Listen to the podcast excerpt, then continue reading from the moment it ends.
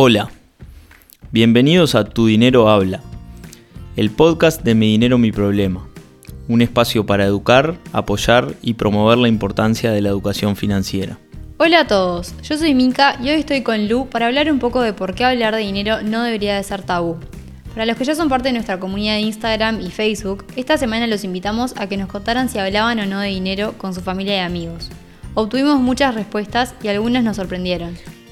Hola Mika, obvio que este es un tema súper sensible, porque la mayoría de las personas no habla de dinero con transparencia, sino con pudor, que es algo normal. Incluso Aus, que es integrante de nuestro equipo, nos contó que él usualmente no habla de mucho dinero con su entorno.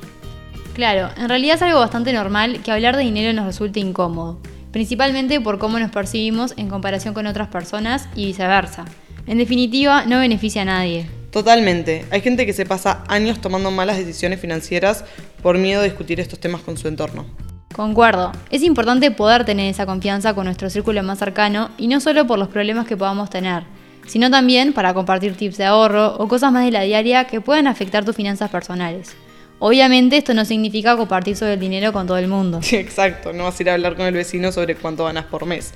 Aunque no estaría mal preguntarle cuánto está pagando de agua. ¿Qué opina nuestra comunidad con respecto a esto?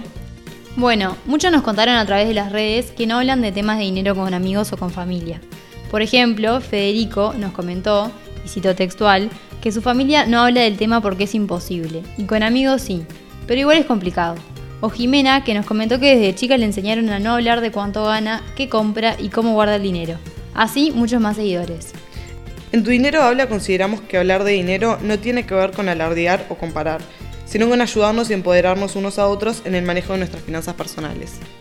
Tal cual, se trata de aprender juntos. Un tema que puede ser disparador para comenzar a hablar de dinero con amigos o familia puede ser cuánto sale mudarse y todos los gastos que eso conlleva, como por ejemplo comprar los artículos de limpieza, pagar el alquiler, el wifi y todas esas cosas que muchas veces obviamos. Total, sobre todo porque al comentar estas cosas con amigos o familia nos podemos dar una idea si estamos pagando mucho o poco comparativamente por las mismas cosas. Por ejemplo, si yo me voy a mudar y ya tengo amigas que viven solas, está bueno preguntarles cuánto están pagando para tener una noción de cuánto debería estar considerando pagar yo. Sí, lo mismo a nivel laboral. ¿Cuántas veces nos pasó de ir a una entrevista de trabajo y que nos pregunten aspiraciones salariales? Muchas veces no sabemos qué responder porque no sabemos cuánto se paga en la industria por ese tipo de trabajo. Hace no mucho me tocó pasar por eso y es incómodo. Por suerte, con mis amigas, solemos comentar sobre estos temas y me sirvió mucho su guía. Sobre todo porque hay dos que son contadoras como yo y más o menos ya trabajaron en cosas similares. Bueno, ese es el ejemplo más claro de por qué es importante discutir estos temas con amigos y también con la familia, porque genera vínculos más armoniosos y además nos permite saber mejor cómo está cada uno, para no estar proponiendo actividades que capaz alguno no puede costear. 100%. A veces pasa que por diferentes motivos podemos estar en etapas diferentes en cuanto a la capacidad de gasto de ahorro que tenemos. Y si lo hablamos con libertad, esto ayuda a poder aconsejarnos y apoyarnos. Por ejemplo, vos que te estás por casar y mudarte, obviamente estás ahorrando. Y no se me ocurre proponerte gastos extraordinarios como, no sé, ni idea, un viaje a Nueva York. Exacto, ya sabes mi respuesta a ese plan. Y en caso de que quieras hacer igual el viaje, lo planteás, pero sin presionar al otro, o haciéndole saber que entendés si hoy no lo puede hacer. Algo que me parece también importante es generar intercambio con los más chicos.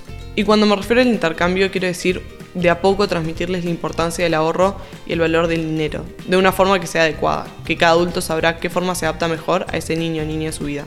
Bueno, un ejemplo que capaz es bastante común es el tema de la mesada, ese dinero que te daban tus padres por mes para cubrir todos tus gastos y salidas. Eso te ayuda a administrarte y empezar a aprender el valor del dinero, cuánto salen las cosas y priorizar qué es realmente importante para vos. Es como todo, si desde chico naturalizas un tema, de grande te resulta más sencillo. En este caso, enfrentarte al dinero y a manejarte con un presupuesto. Y así como algunos se animaron a compartir sus experiencias en nuestras redes, los invitamos a todos a contarnos qué opinan respecto a todo lo que estuvimos hablando hoy. Pueden hacerlo enviando un audio o un mensaje a nuestro WhatsApp 094-765-540 o por nuestras redes sociales y visitando nuestro sitio web www.midineromiproblema.org. Y no se olviden de compartir este episodio con sus amigos y familia para empezar a hablar sobre el tema. Hasta el próximo viernes.